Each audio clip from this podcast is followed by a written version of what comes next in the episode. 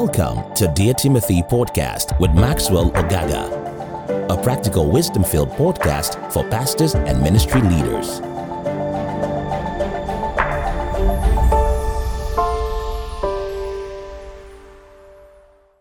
Hello, this is Maxwell Ogaga. I'm excited that you're tuned into today's podcast.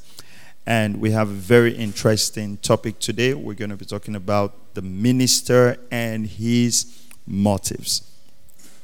I believe that you've been blessed with our podcast, and we have a lot of podcasts up on our website. Please take advantage of them as we touch on very practical subjects in ministry that would help you to be effective and to be efficient in ministry. My primary goal in reaching out to pastors and ministry leaders is to make them effective and efficient in ministry. I would like to get your feedback and please endeavor to share this podcast to many pastors and ministry leaders that you know to be of a blessing to them. We're looking at the minister and his motives.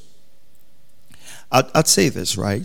If someone gives all his money away to the poor in order to earn his own salvation, the poor get the money, but he doesn't get salvation, right?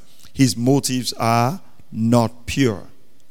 So we can understand that good can be accomplished in the world through people who are acting with the wrong motives. Okay, so you can do a good thing, but the motive is wrong. Now, the, the American College Dictionary defines motive as something that prompts a person to act in a certain way or that determines his volition. It can be an incentive.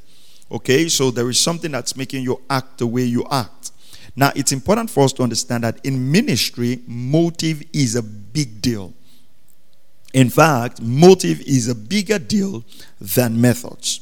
You see, most times we try to use all kinds of things to achieve whatever God has called us to do without looking at the motive. Why? It's, you know, motives is the why behind whatever you're doing.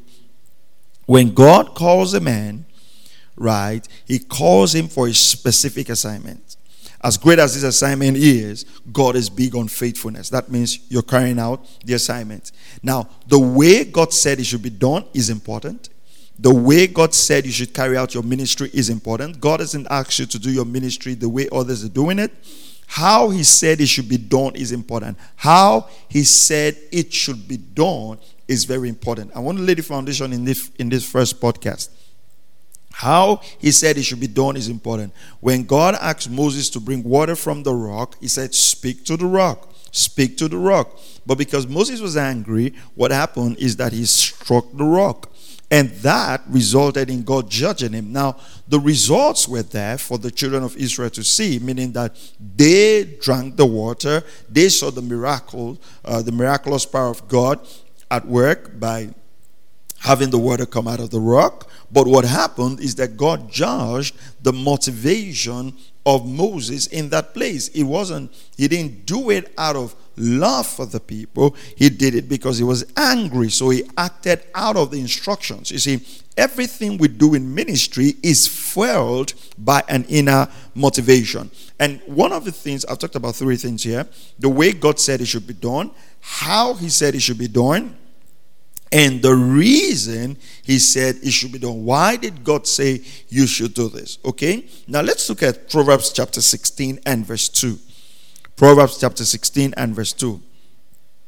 It says, All a person's ways seem pure to them, but motives are weighed by the Lord. All a person's ways seem pure to them, but motives are weighed by the Lord. So we understand that what God looks at is motives. Whatever you're doing might look pure in your eye, it might look pure in the eyes of the people, it might look exciting in the eyes of the people. You'll be asking yourself, why am I doing this? Why do I really want to do this? Okay? The New Living Translation says, People may be pure in their own eyes, but the Lord examines the motives. People may be pure in their own eyes, but the Lord examines the motive. And that's why in today's ministerial world, when you look at the social media, you look at internet, you look at everything that we have out there in the space, you cannot really tell why people are doing what they're doing. You cannot tell why people are you know, doing the things you're doing in ministry. And that's why you should not get into a competitive mode and you start despising what God has placed in your hands because you feel that, oh, your work is not making as much progress as it should make. Or um, you know, you're not growing as fast as you, as you should. Whatever you're doing in ministry, the motive is important. You, you know, don't just be pure in your own eyes. Ask God to check your motives, to purify your motives, to help you get it right. Now, in First Samuel chapter 2, verse 3, the Bible says, Stop acting proud, so proud and haughty. Don't speak with such arrogance, for the Lord is a God who knows what you have done and he will judge actions. Okay? So, motives are the foundation for our actions. Okay? So, if we have impure motives, our actions will be tantamount to that, which means that a minister of the gospel must first purify his motives. Must first purify his motives. And in the purification of his motives, the proper foundation is set for the work of the ministry. Okay, now let's let's look at another passage. Uh, First Samuel chapter 16 and verse 7.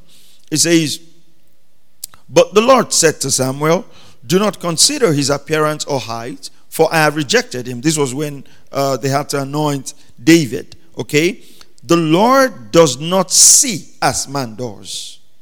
That's a striking statement. It's, it's an amazing statement. The Lord does not see as man does. You see, many times in ministry, we see as men see, okay?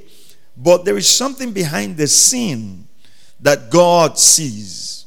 And that's what is important. That's what you should put your focus on. You should have excellence and everything, but your focus must be on the fact that your character and your motivation are in proper perspective for the work that God has called you to do. That you have the right motives, free of envy, free of jealousy, free. We're going to talk about that in the second edition of the podcast the, the proper motives and wrong motives. But it says, For man sees the outward appearance, but the Lord sees the heart. The man sees the outward appearance, but the Lord sees the heart. So it is in the heart, praise God, that our motives are formed. And it is that is what God sees. The, the, the, the place where our motives are formed is the very place where God sees. So God sees the heart and rewards men based on their heart. And so, for the minister, the people would only see the appearance. They would only see the big appearance of what you're doing, the excellence of what you're doing. Many people will not be able to judge your motive, they will not be able to see your motive. So, but God sees your motive. So, if for, for the minister of the gospel, why people are seeing the other aspect of the ministry that makes it exciting, that makes it appealing, God is looking at the motive. And so you would do well to always purify and clarify your motives and have the right motives for why you're doing what you're doing in ministry. But the Lord bless you. May He keep you. You can check our podcast for other materials that will be of a blessing to you and your ministry. I look forward to seeing you next Thursday on this edition of Dear Timothy Pastors and Ministry Leaders podcast, where we'll continue on the subject of motives. God bless you. Thank you for listening to Dear Timothy podcast. For more information, please visit www.pastormax.ng or call plus 234 805 888 7575. Thank you.